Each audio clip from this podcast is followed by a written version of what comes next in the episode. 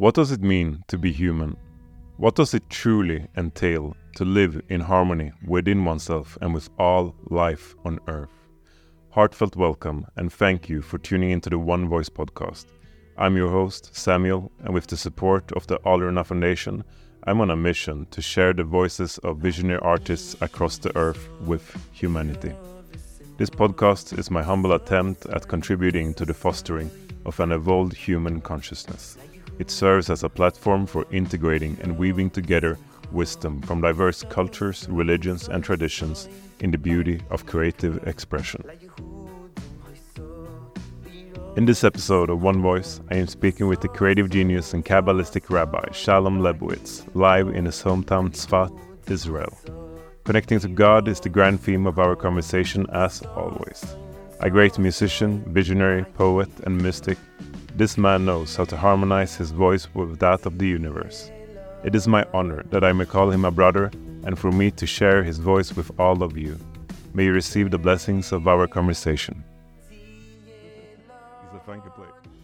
Okay, everyone. So I'm here with uh, a dear legend, a dear friend, Shalom Lebowitz.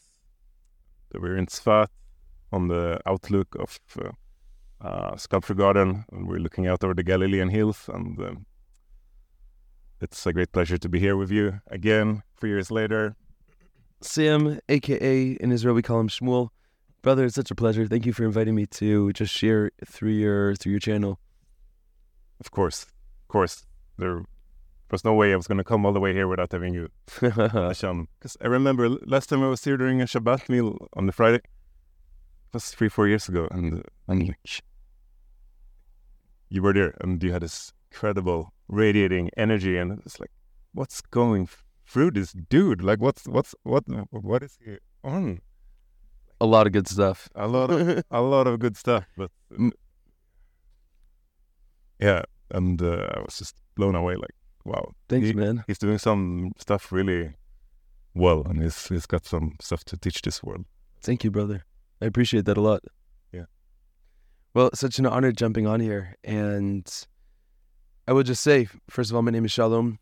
I am a rabbi living in the mystical, magical mountainside village of Tzfat, which is located in the Upper Galilee of Israel. And before I talk a little bit about myself, I would love to just share about this magical place that we're currently yeah, sitting sitting in. Because Tzfat is, if I had to encapsulate it in a few words, it's spirituality and creativity unleashed. And a lot of people might think that's just like some hippy dippy iffy talk. It is a little bit. But also, there's some very profound teachings that the mystics of Tzfat, who have been here throughout the millennia, starting 2,000 years ago with Rabbi Shimon Bar Yochai, the author of the imminent work of Kabbalah called the Zohar, leading towards the Arizal, Rabbi Isaac Luria, who lived about 500 years ago. And they really just like opened up incredible gates of understanding, incredible gates of knowledge that once someone reads them, they realize that these cannot a guy could not have made them up. The best author, J.K. Rowling, couldn't make them up. You know, eh, Tolkien couldn't make them up. George R. R. Martin couldn't make them up. These are like, this is just profound, profound truths that really open us up to living in a new way, that living to living in a way that is really integrative of body and spirit. And um, these are the times for to share that with the world. And uh, I think we're at the point where the world, the collective psyche of the human, of humanity needs it, needs it.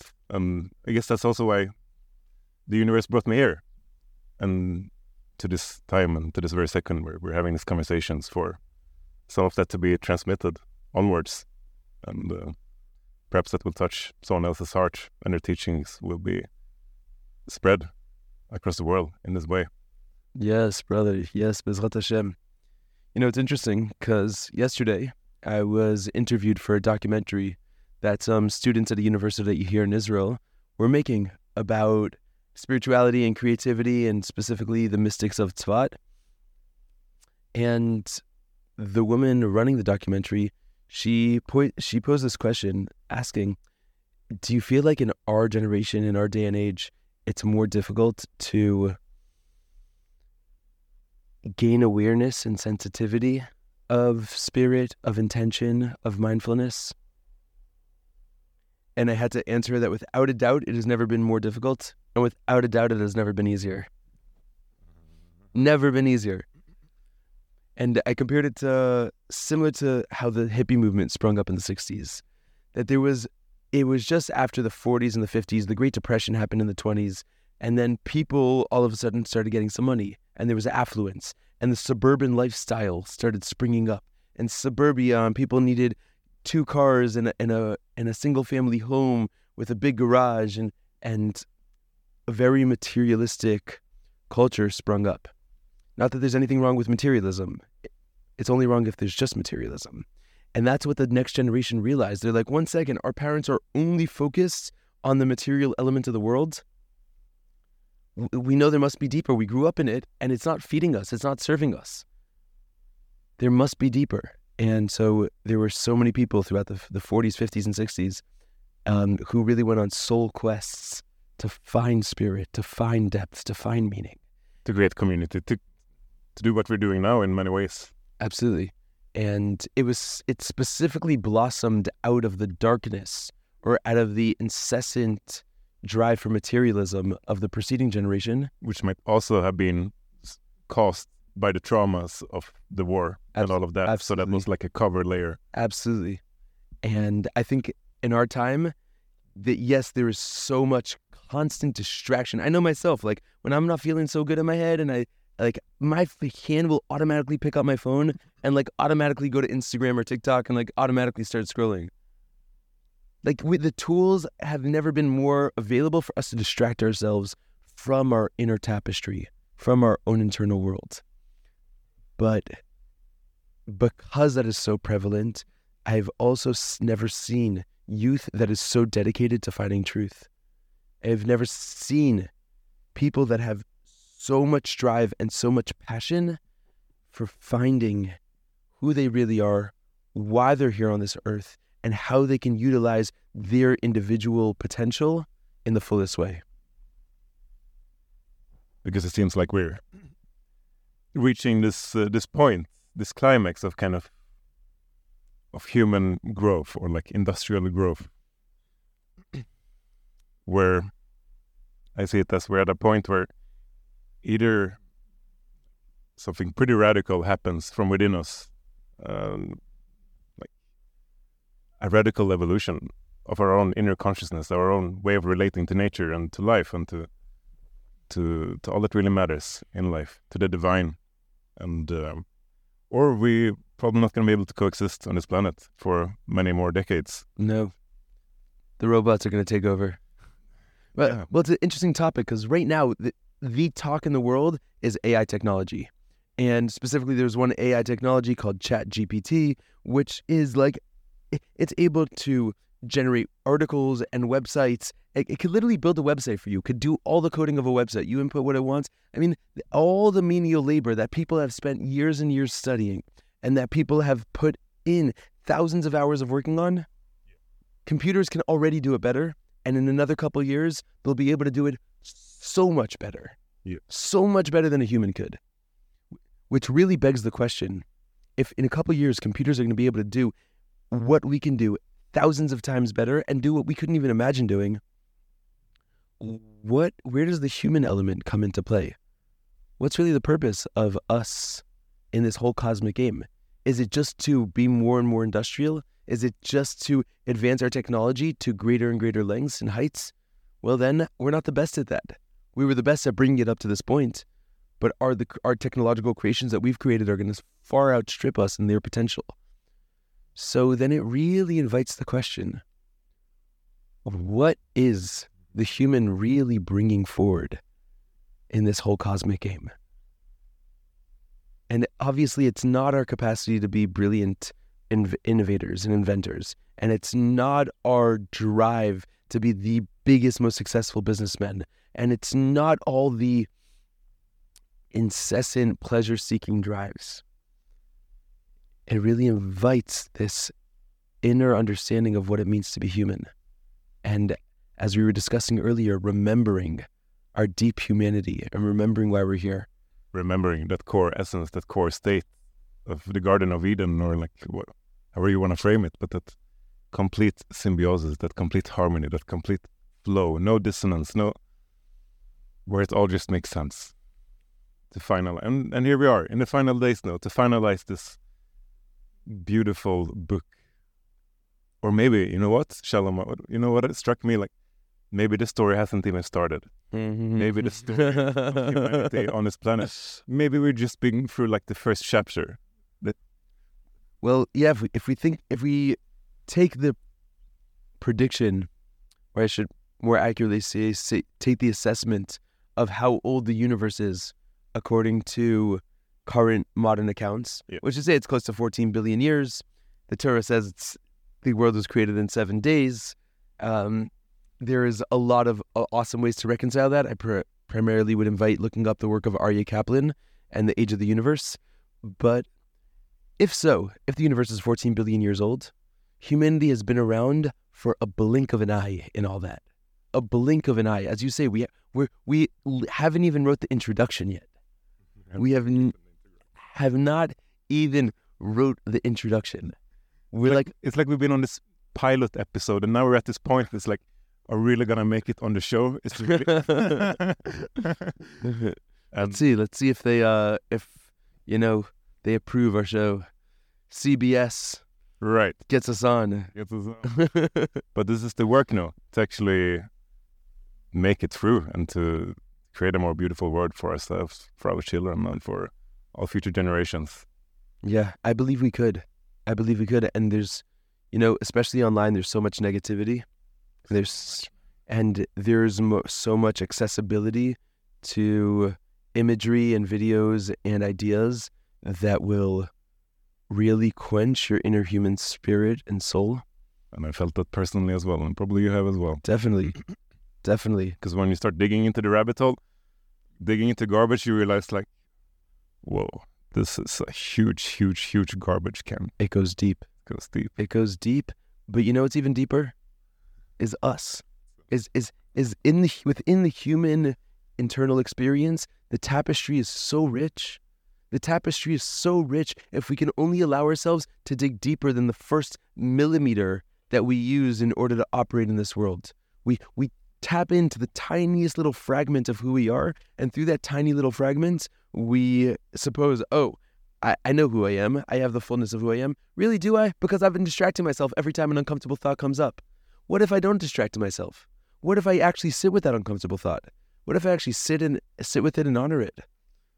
Maybe there's something really beautiful and really profound on the other end. Maybe giving myself a little bit more space to breathe and a little bit more space to think and a little bit more space to feel and stop running away from who I really am, but start leaning into who I really am. I might find so much depth and so much beauty and so much inner power Beyond all comprehension. beyond our wildest dreams.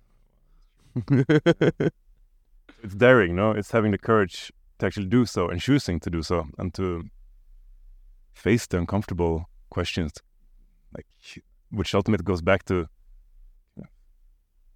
death. Also, is like what's beyond this life, and a lot of the dysfunction we're seeing is we're so afraid of what what happens when I die. So we're trying to cling onto life, but by like avoiding death, we also stop living.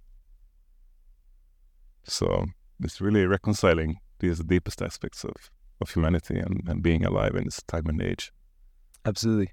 Well, it's interesting that you bring up death because, in a big way, the body is the perfect vessel for the soul. It's why the soul, the soul's frequency, was re- was resonant with the body. The body was the good res- antenna that was able to pick up on the frequency of the soul and or spirit or consciousness, however you want to define it, and allow it expression within this world. If the body was not a proper antenna picking up that frequency, it wouldn't be able to pick it up. So the body is a fitting vessel for the soul. And if we think about what happens to the body when a body dies, does it actually truly just disappear and dissipate? No.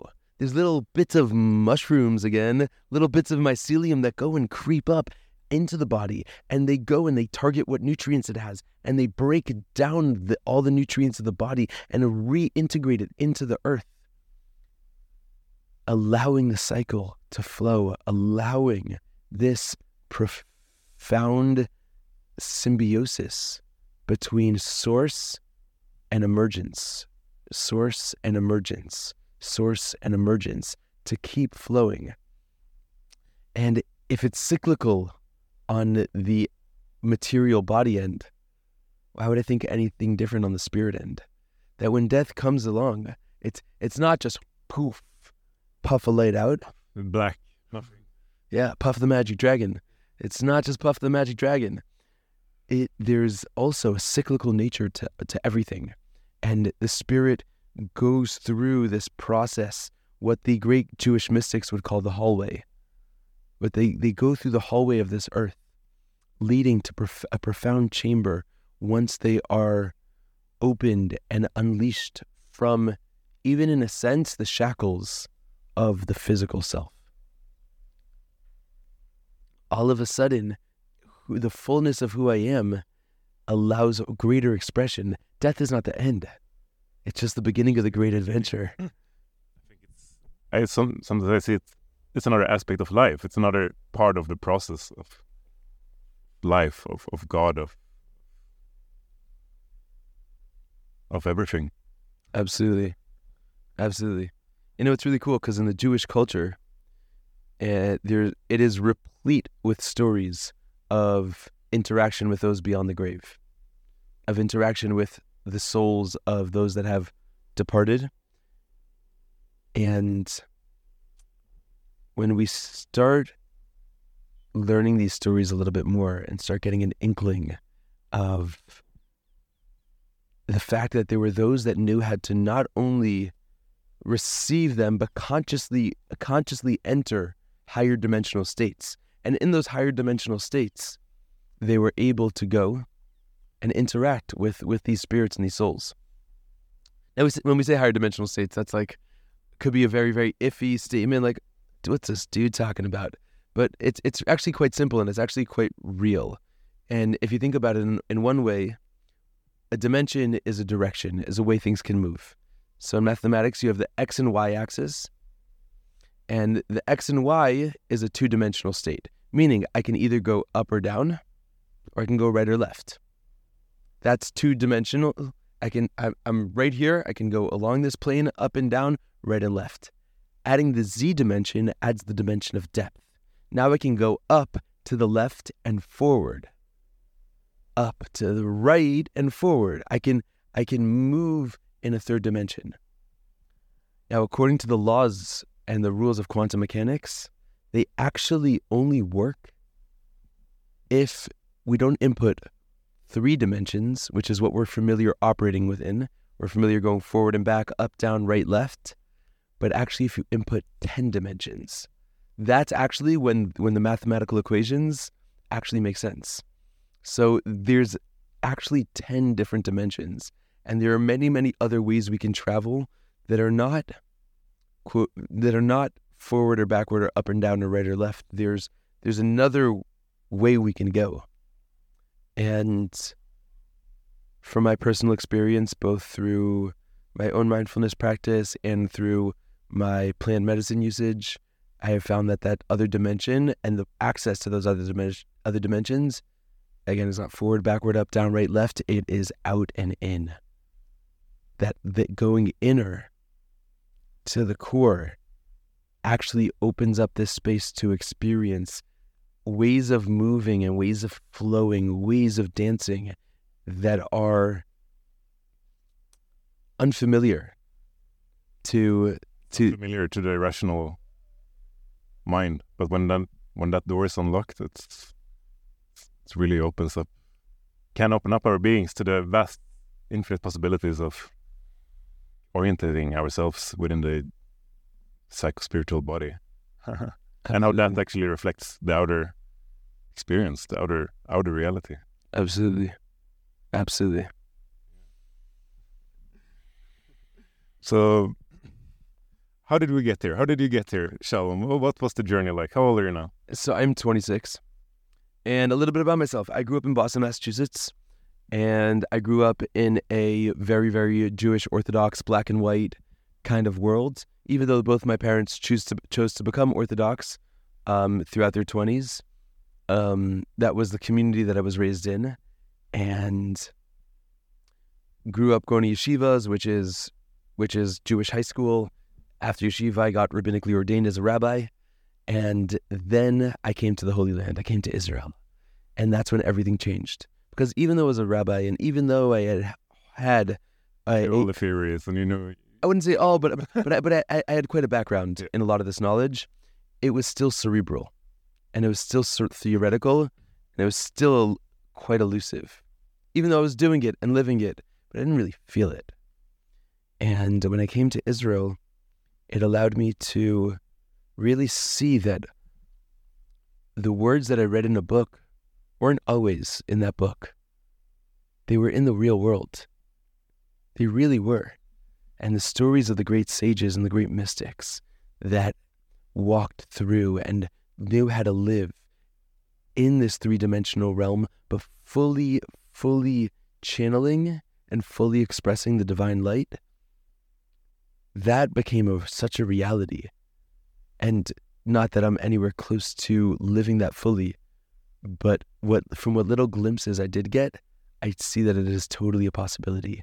As we were talking about earlier, you can literally step into this flow of life where there's no dissonance, where there's no static of the mind, where there's no friction, where there's total harmonious flow through everything that you do. That doesn't mean difficult things don't come up, and that doesn't mean there aren't self doubts, and that doesn't mean there isn't ego, and that doesn't mean any of that stuff doesn't exist. It means that I have the tools to navigate them. And those tools are out there. And I think one of the biggest shames is that the parents of today don't know those tools, so the kids of today are robbed from learning them.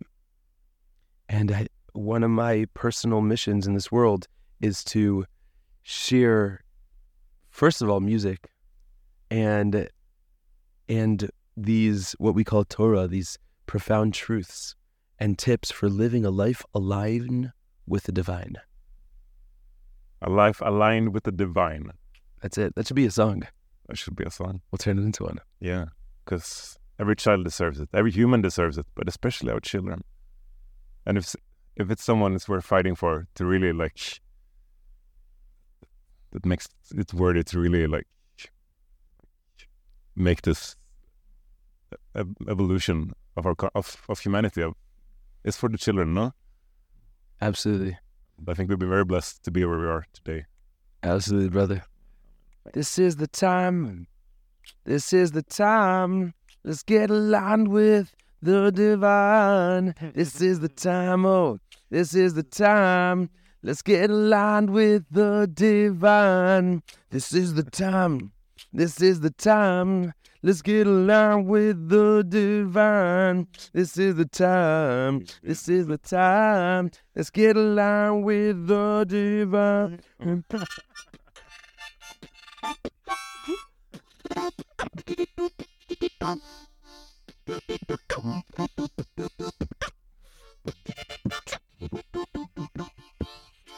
This is the time.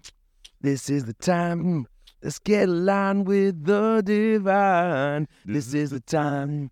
This is the time. Let's get aligned with the divine.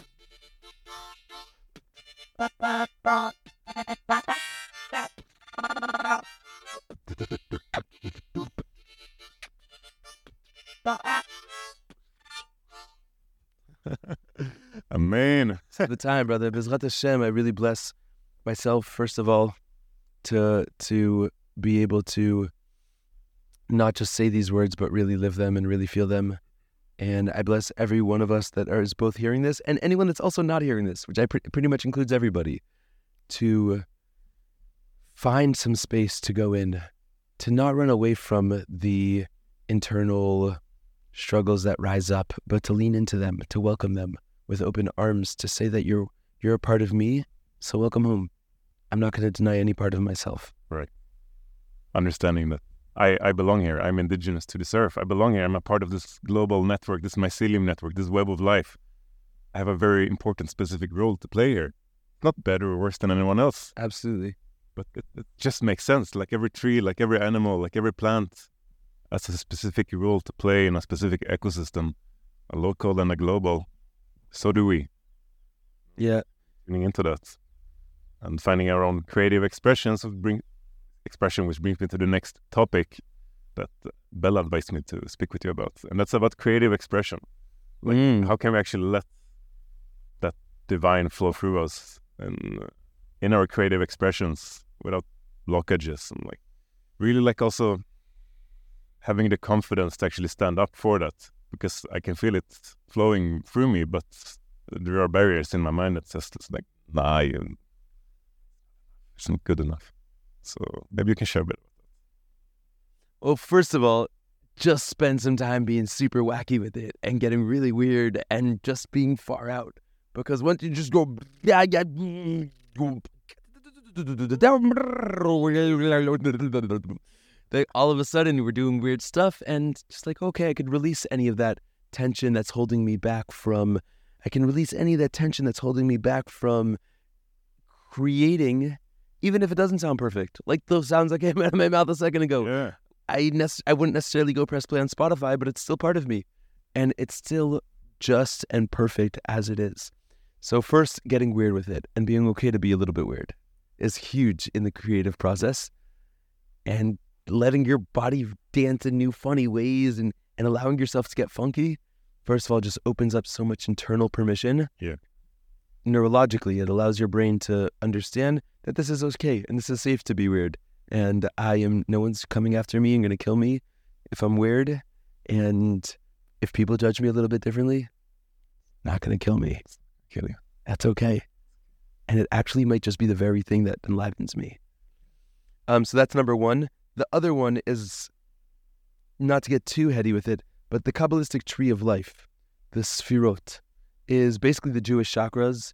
It, it- it's actually a system that's thousands of years old. Um, and it its essential purpose is base, both to give us the the flow of energy of how you go from infinite creator to finite creation because this world is defined by finitude you are three feet away from me i am we are 10 feet away from the camera those mountains are 2000 feet away whatever it may be so the, we're we're in, we're in a world that's defined by limitation. We're in a world that's defined by boundaries. Now, if if I have a little candle and a floodlight comes and shines on that little candle, wouldn't that that light of that little candle just gets washed away? So how do I go from infinite creator, this huge floodlight? How can I hold my individual candle and still be an emergent separate being? How am I not washed away in the infinite light of the creator?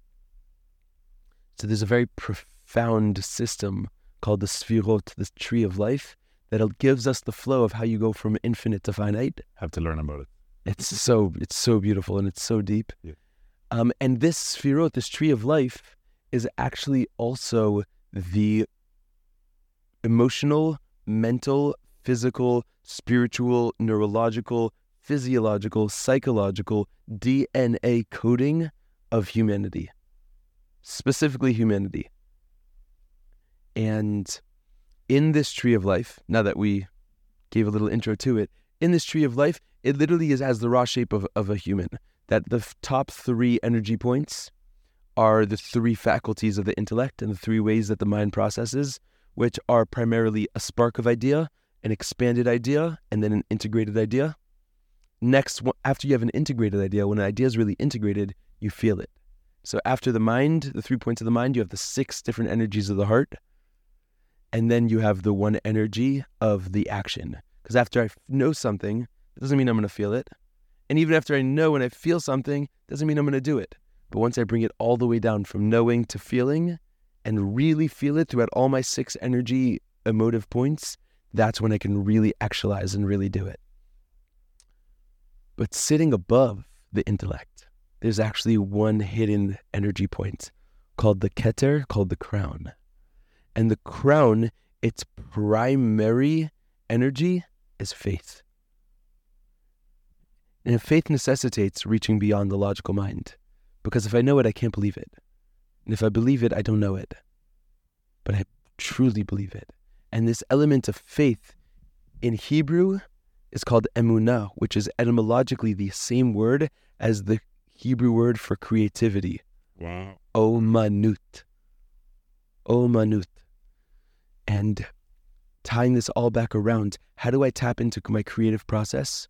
By allowing me to transcend the mind in a little way that whenever the mind gets a little too staticky and a little too fuzzy, to take a deep breath and recognize that there's something that sits above my head, a crown energy, an energy of connecting to a greater truth beyond me. And then through recognizing that it's there, I can, as Aldous Huxley in The Doors of Perception, one of the books that started the psychedelic and the hippie movements, as he talks about, you can open the valve a little bit more because most of us are just getting drips and drips and drips of this higher consciousness. That just enough to allow us to function in this world. But you can open that valve a little bit more and open to get a little bit of a faster drip. And then when you allow these these greater drips to come through, it has no other way to express itself but through creativity. It, it wants to come out of your fingers. It wants to move through your arms. It wants to sing through your voice. It, it shines out of you in every single element that you have and it's one of the most it's made the most beautiful expression of human human consciousness as well creativity. Absolutely. Which ties us back to what is the human element in this in this technological ai artificial intelligence world? Creativity.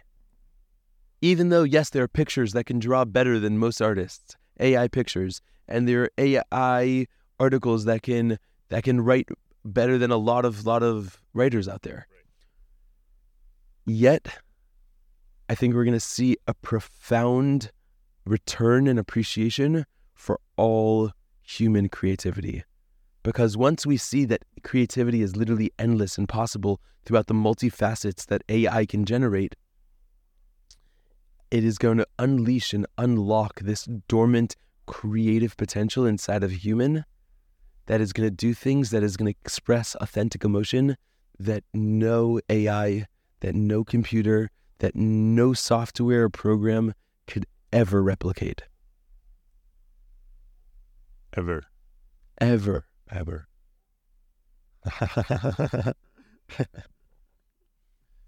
Because the creator created us, and inherently we, we have that same capability of creating.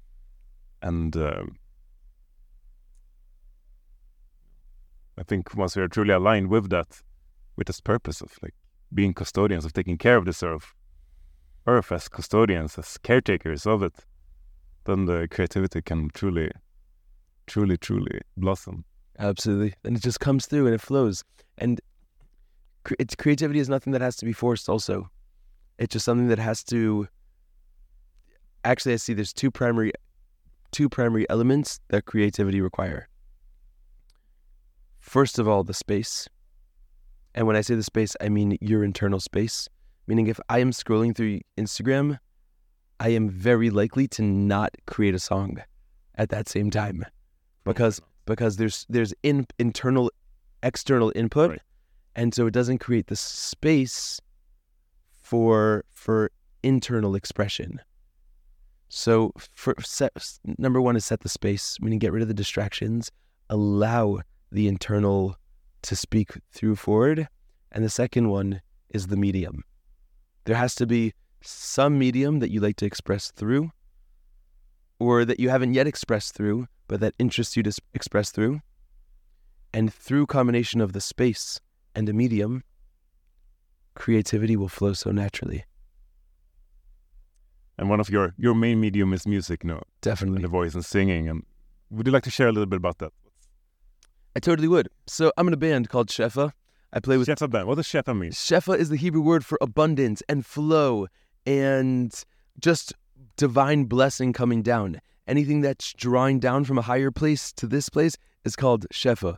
And in Shefa, we really, really believe that we can draw down divine blessing and divine energy for ourselves and for everyone that listens to our music. And it first be- starts with becoming, as we're talking about, the channel to allow that creativity to come through.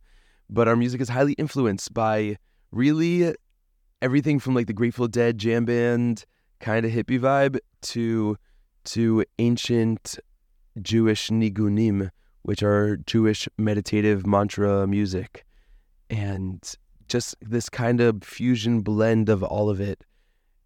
And yeah, I, I will just say, like, we've been having so much fun, especially with our live sound lately. It has just gone to some really weird, funky, fun places.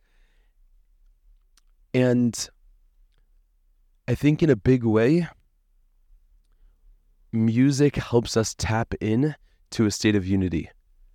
Music really, really allows us to tap into a state of unity. Because, for example, if Sam, you and I are talking at the same time, we're interrupting each other. But if you and I are singing at the same time, we're harmonizing each other. That song is the unity point of speech.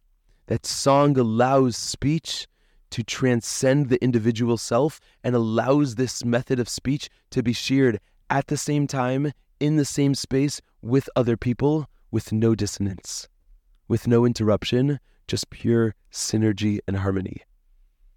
And you feel it. You feel I like when we have our live concerts, you really feel that dynamic, not just within the band members themselves, but also this alive interactive dynamic between the band members and the audience. And then they turn into not the audience, they just become another band member.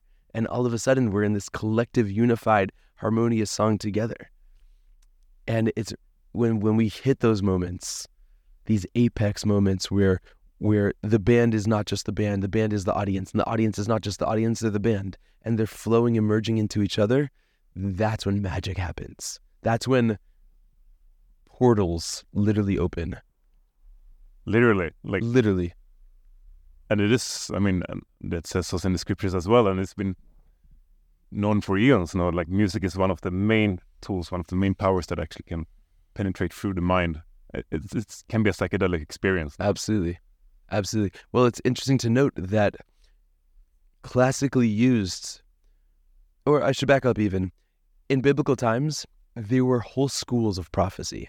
Meaning these are these are schools teaching meditative techniques. Yeah. And techniques on meditation of letters, meditation on certain sound certain sounds, enunciation of sounds in certain patterns that allows someone to enter into this hyperdimensional prophetic experience. And one of the essential prerequisites that these schools had was they had musicians abound, musicians everywhere. And before they would enter their prophetic states, the musicians would help guide them in to the prophetic experience. So music goes deep. Music goes all the way in.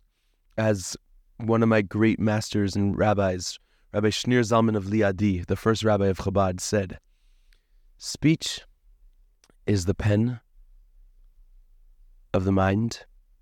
Music is the quill of the soul.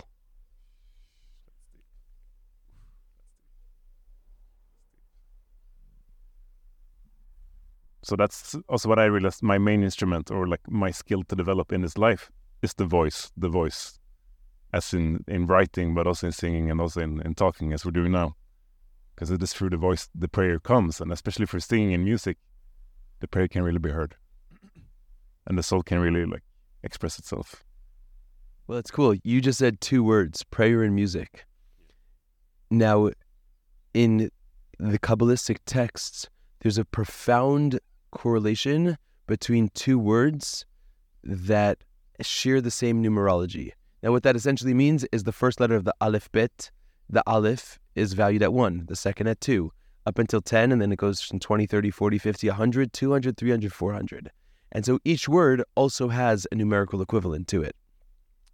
The Hebrew word for song, Shira, has the numerology 515, which is the exact same numerology of the Hebrew word tefillah, which means prayer.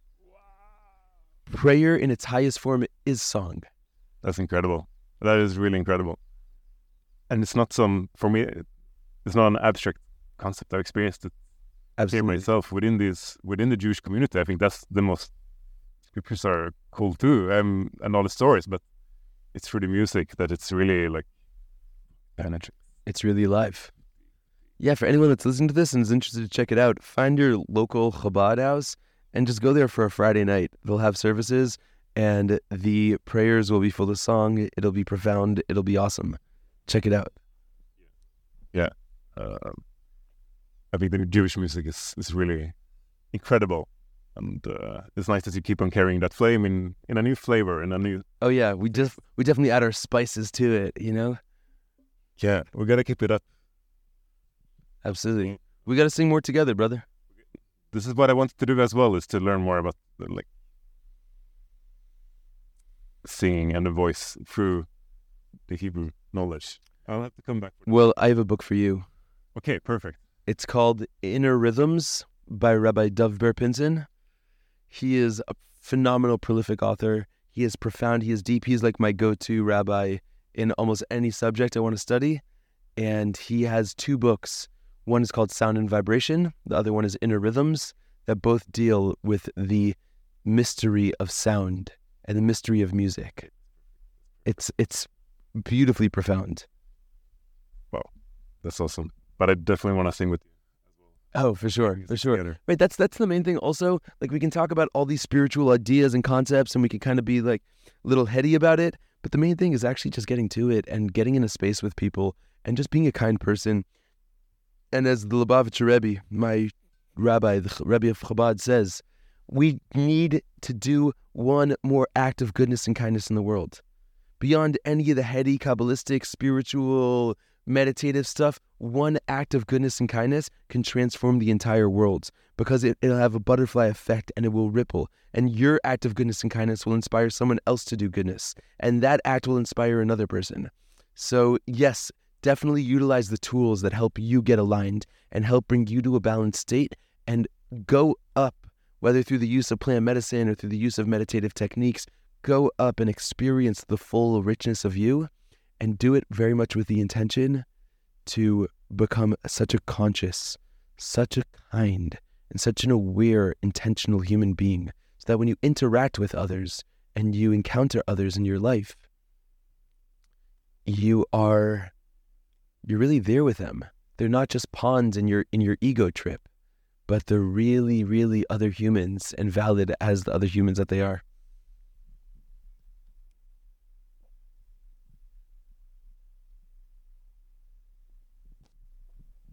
Okay, shalom. Welcome back. So we're here in Tzfat, in the town of prophecy, and in the town of where rebbes have lived, where people have lived that actually have been prophesied about these times that we live in. Absolutely. And so my question to you, like, what is this life? What is the purpose of creation, and what are the current times, the chaotic times we live in today? What what is it about? What is like, yeah, what what is this profound times that we live in, as I also perceive as prophetic times, like no other? Uh, what would you say? So that's quite a huge question. What is the purpose of creation? So I'll address that one first. Um, I think in the beginning, some would call it God, some would call it the divine, some would call it Elohim, whatever Jah, whatever, however you want to define it. The supernal entity was lonely because there is no other to, to interact with. It is it was all en- encompassing. It was all inclusive. All was in the oneness. It's no beloved. There was no beloved and there was no one to love. And the creator wanted to love and wanted to be loved. And that's why I think huma- humanity really comes in very powerfully in really the role of creation, is because unlike animals that by and large they act the same way th- across the board, no matter where they're put.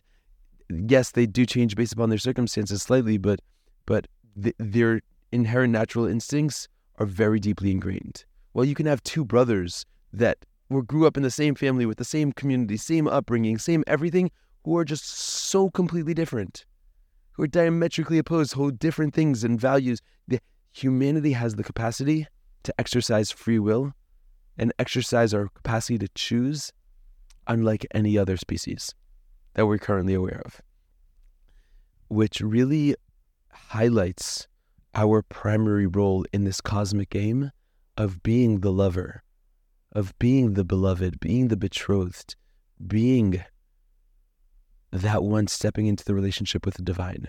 Because everything else is actually already in the relationship. Everything else is already part of the divine. The trees are flowing as they're meant to, and the dogs are howling as they meant to, and the ants are building their hills as they're meant to. It's only humans that can choose to act aligned or to act not aligned. And through the capacity of choice, that is what allows us to step in and actually be the lover, to be the lover to the divine, because then I'm actually choosing to enter in the relationship, which makes it a relationship. Without choice, it's no relationship, it's just coercion.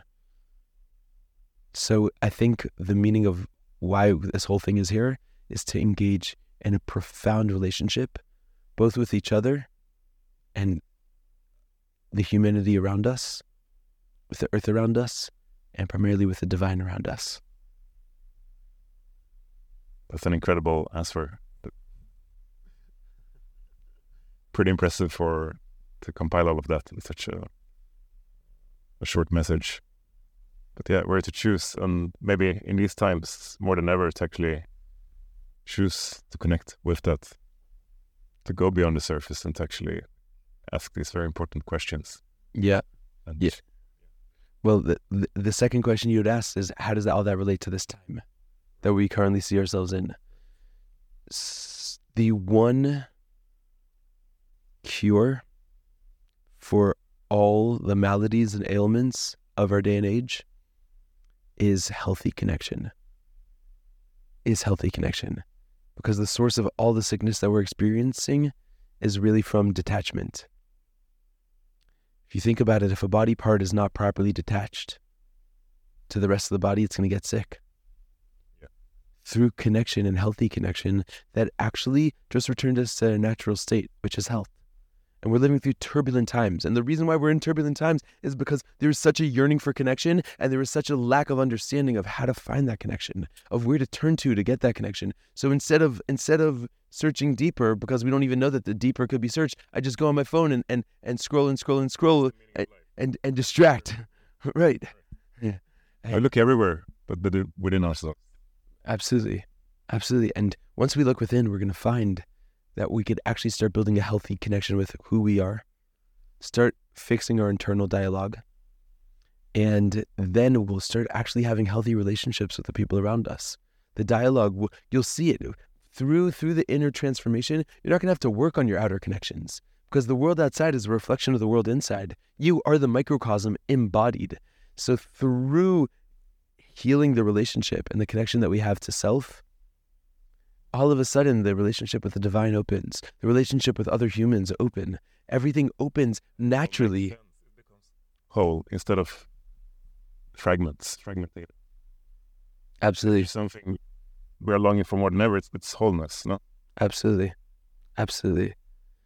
And I would really say to the message to specifically the youth, because they're the real guarantors of the future. Don't run away from technology. Recognize it's a tool and an awesome, powerful tool. Use it. Don't let it use you. Find who you are, target who you are, identify what really, really resonates as right for you, and then go for that 150%. Amen. Amen.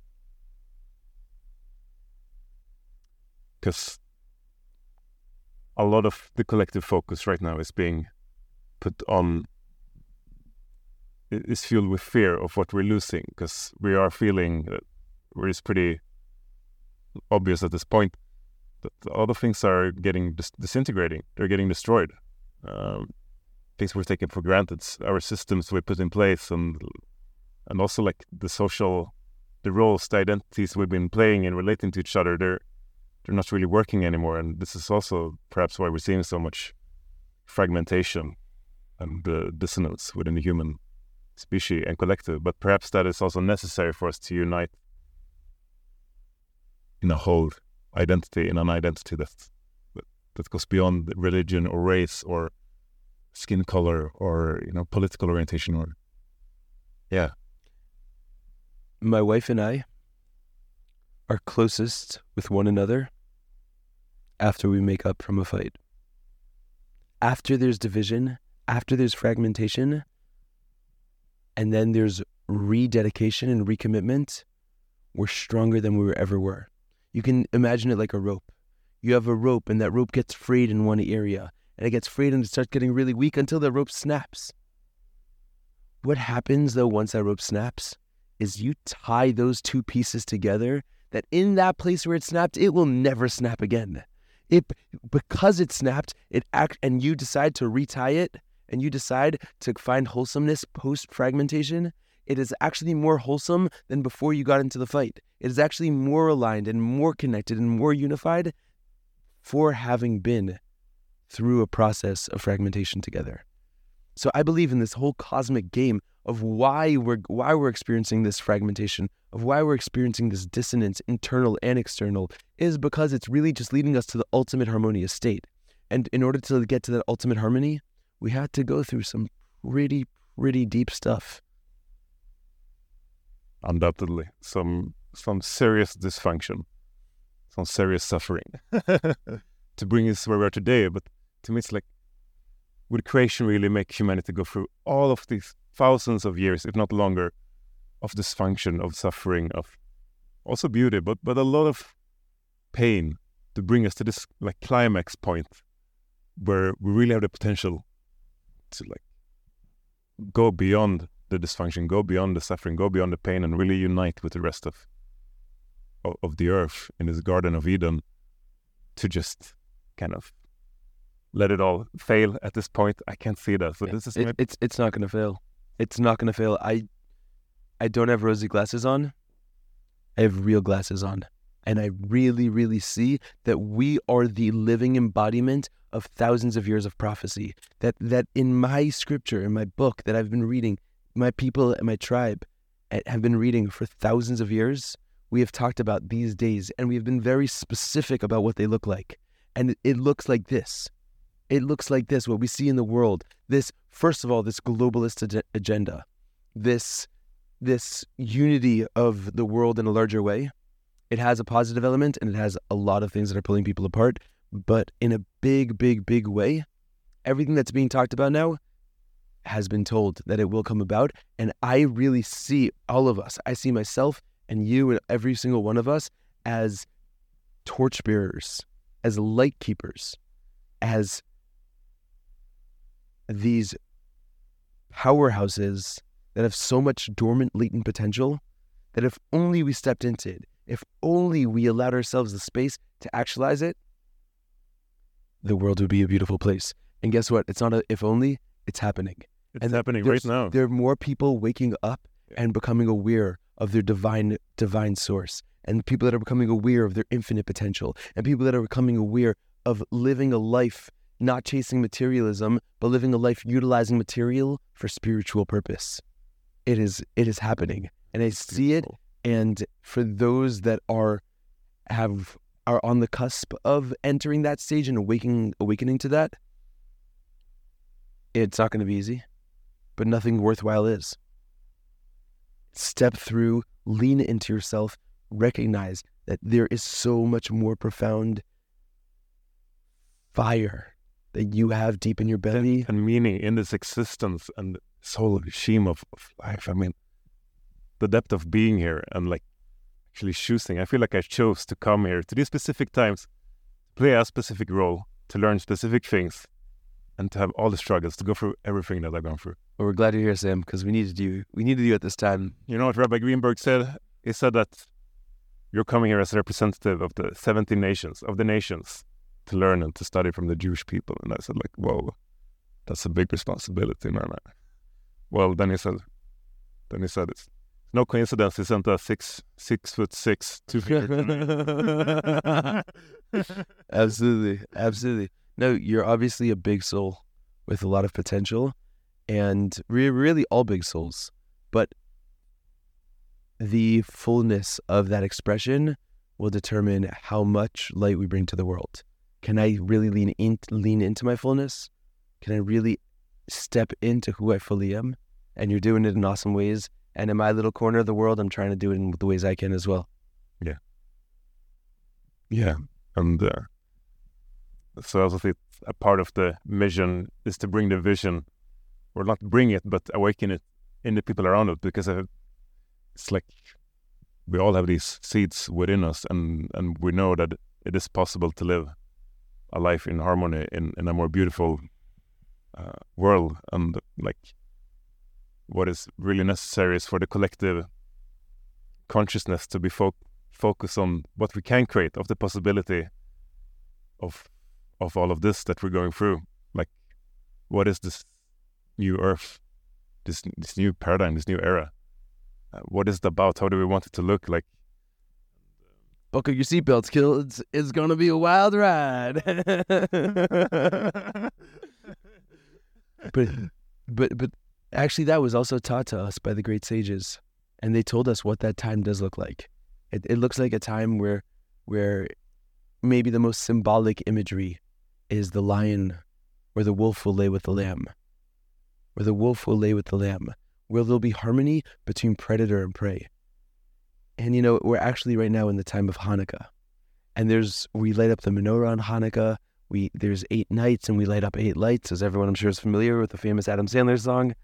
And there's really one primary rule about the menorah, about these lights that we light, that we have no permission to use them, just to observe them.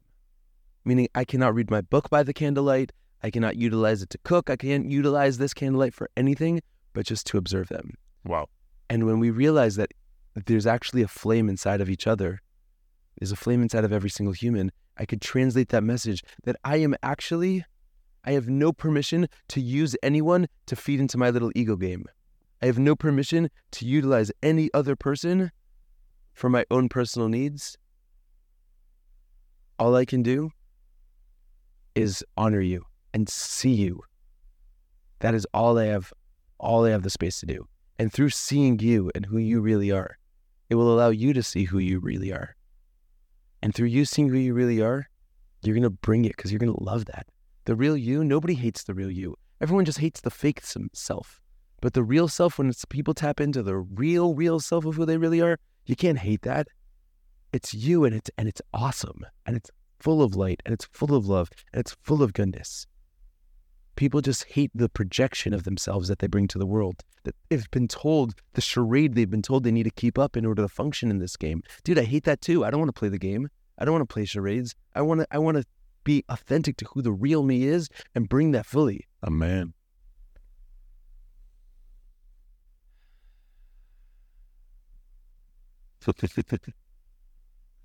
so that brings me to the next question as well so I've been here, I've been spending time with the Jewish people, and I feel like there, there's there's something special within this community, and there's something very like there's something that's like the flame keepers of the Jewish tradition have been able to keep alive throughout millennia, thousands of years, despite being like hunted down to different parts of the world, being subject to genocide and to all kinds of things, but they've been able to keep this essence of the tradition and, and of of the wisdom alive and going to this day. And I don't think there's a there's no coincidence about that. So my question is do you have any thought on what, what's the Jewish kind of gift? What's this connection to the divine um, that has been able to like be preserved and kept throughout the years? And how can that support humanity in these times? I'll tell you a story about Napoleon. Napoleon, through one of his conquests, was coming through a Jewish town. And coming through this Jewish town, he saw a bunch of Jews in a synagogue wailing and crying. Now, he didn't know, but it was the day of Tisha B'Av, the day where we mourn what, yearly the destruction of our temple in Jerusalem 2,000 years ago. Yom Kippur? Tisha B'Av. Okay. Yom Kippur is a more of a personal Yeah. element of of not a, not of really mourning, but of profound, deep, deep connection. Okay. It's actually compared to the wedding day, but Tisha B'av is the day where we commemorate the destruction of the temple in Jerusalem. Right. And Napoleon, not knowing any of this though, he comes up to the synagogue and and he asks one of the Jews, "What's going on? Why are all these Jews crying? Why are they upset? What's happening?" So so this one Jew tells, "Well, well, there was a temple in Jerusalem, and it was really the sacred home of the place where we had our connection to the divine, and it was destroyed." Napoleon's like, "Oh my God, um, whoa, who did this? Was, like last year, two years ago?" And they're like, "No, no, no, no. This was like 1700 years ago." He's like, 1700 years ago, you're still crying over it? and and he's, they said, yeah. And Napoleon said these words, profound words. He said, a nation that over millennia is still remembering and is still holding true to that inner flame, that inner spark of this temple, of this home, will without a doubt see that home rebuilt. Wow. Amen. So I would say the Jewish power, the Jewish flame lies in the fact that it's not anything we do. It is not anything we say. It is not anything we project to the world, but it is something that we have in our core. It is a deep inner little light inside of us that is saying, I I have to be the light to the world. Not that I'm better than anyone else, but I have to be the one who welcomes the world into God's house. Like, whoa, I got this connection and I got this.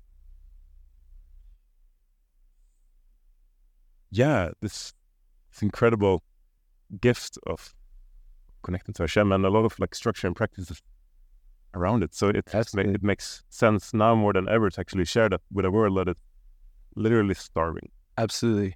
And and again, this people people get the wrong idea of this led into the nation stuff. They think it's elitist. They think it's to the contrary. The the the Jewish nation, according to the Torah, is called the nation of priests. Now, if we think about what was the priest's role in the temple, is the priest had to be the one that loved every single tribe of the 12 tribes, and not only the 12 tribes, but the entire world. As the prophet said, that my house is a house of worship for all people. So the priest had to be the most loving, the most kind, the most considerate, the most welcoming and accepting people to, to live, to exist, because they were the ones that set the space to allow every kind of person to come into God's house, not just the Jewish nation, everybody. So, and by calling the Jewish people the nation of priests, what it's saying is it is our job to be the most kind, to be caring, to be loving, to be accepting, to be welcoming, to be non judgmental, to be the ones that show others the divine spark that already exists within them. That's what it means to be led into the world. Not that we're elitists, but we're actually meant to be the ones to, to help the world, to assist the world, not from above, but from under, to stoop down under and help the world rise up into its full calling. And also seeing that for me, this is the time of integration, of, of bridging as well. And each religion, each wisdom practice, each each people play a certain part role in this cosmic Absolutely. puzzle. It's not that a certain role is better than the other, and it's not that one people have only one job. Like there's priests all over the world in many different traditions, but um, like yeah, the Jewish people are here to play a certain part. Like all people are here to play a certain part. Like I am also as an individual are here to play a certain part. Um, but there's so much confusion, and also it, it can become like a very egoic perception of it as well when when it's talked about like we're the chosen people. So so we're not actually the chosen people. We're the choosing people. We're the choosing people. There's a so there's a story that's brought down by the ancient sages where Hashem has the Torah, right? Hashem is God, the divine, and the divine enclosed his, his wisdom, first of all, into everything. But there's one channel in which this light came down in a really clear way, where there's the least masks, where there's the least shades blocking the light. And that and the, I deeply believe that's called the Torah. And Hashem went to every nation and asked them, Do you want the Torah? And the nations refused. And then he came to the Jewish people and said, Do you want the Torah? And they chose yes. So we're not the chosen people, we're the choosing people. We're the people that, that are choosing. We both chose millennia in the past, and we're choosing today and every day that it is our job to step up. And it's our job to to be the light into the world. And guess what? The Jews are getting a lot of hate and a lot of crap in the world right now for running the banks and running the world and, and, and all of it. Um, I don't know which Jews are doing that, but they're obviously not living by Jewish values. They're definitely not, because the, the ones that are, li- at least my experience here in Tzfat, being, I mean, I've never experienced more hospitality and like like in my life. Like it, it's it's really beautiful. So it's important to segregate that as well. Um, Yeah, a hundred percent. That that there may be people that call themselves Jews that might have Jewish last names, but they're not living by Jewish values. They're not embodying the Jewish spirit, and we Jews, it is our duty to step up into who we're meant to be. Because if we're not stepping up into who we're meant to be, we cannot expect the world to step up into who they're meant to be. But through every person taking accountability on their own, Jewish, Jew and not Jew alike, every every human taking accountability and stepping into their own power and saying that it is my job to align myself first. You know, if you go in the airplane and they say if you're traveling with children and the cabin loses air pressure, make sure to put on your mask first and then assist your children with their masks. yes, sir. Well, guess what? Why? Because if you put on your children's mask first, you're going to fumble with it and you're going to be out of it and you're not going to be able to help them. You're going to get knocked out. But through putting on your mask first, through aligning yourself first, that allows you to properly go and assist the world. So, This is the work we all have to do. And also the Jewish, I mean, the Jewish, Jewish nation is not perfect. And I mean, no, not even close. not even close. And Not even close. the, yeah, I think also the day, like the whole thing with Palestine and like all the conflict is one of the most complex and messed up conflicts in the whole world. When that truly is like harmonized and in balance, like the whole world can can really like shine as well. Brother, I give you, myself, and everyone a blessing that we can step in to who we're meant to be and with fullness. And we can embrace our individuality with open arms. And we can embrace others with the fullness of who they are without judgment, but realizing that the unique color, the green, the blue, the orange that you bring helps complement my my color. And that your color and my color come together to create this beautiful t- tapestry and this beautiful painting we call humanity, we call earth, we call life. May we recognize it. May we lean into ourselves. May we tap into the awesome, unique potential that we all have. And may we all usher in the Garden of Eden, a beautiful new world mm-hmm. full of light, full of harmony, full of flow, and full of joy. So much joy for ourselves and for all future generations. Amen, brother. Amen. Yeah, thank you for welcoming me on. This was such an honor and such a pleasure. really good to have you here. Shalom. Thank you so much for taking your time to doing this, and uh, you know, blessings to your journey, blessings to Tzfat, blessings to this to this this incredible place. The, you know, keeps keep doing your thing, keep spreading your light, and uh, and yeah, yeah, Amen. be yourself. Amen. Sending so much goodness and shefa to all you guys. Chanukah Sameach. Chanukah Sameach. Okay. Much gratitude for tuning in to One Voice. If you enjoyed today's episode, hit like and subscribe, and follow us on Instagram so you never miss out on upcoming episodes. And feel free to share it with someone you love. Blessings.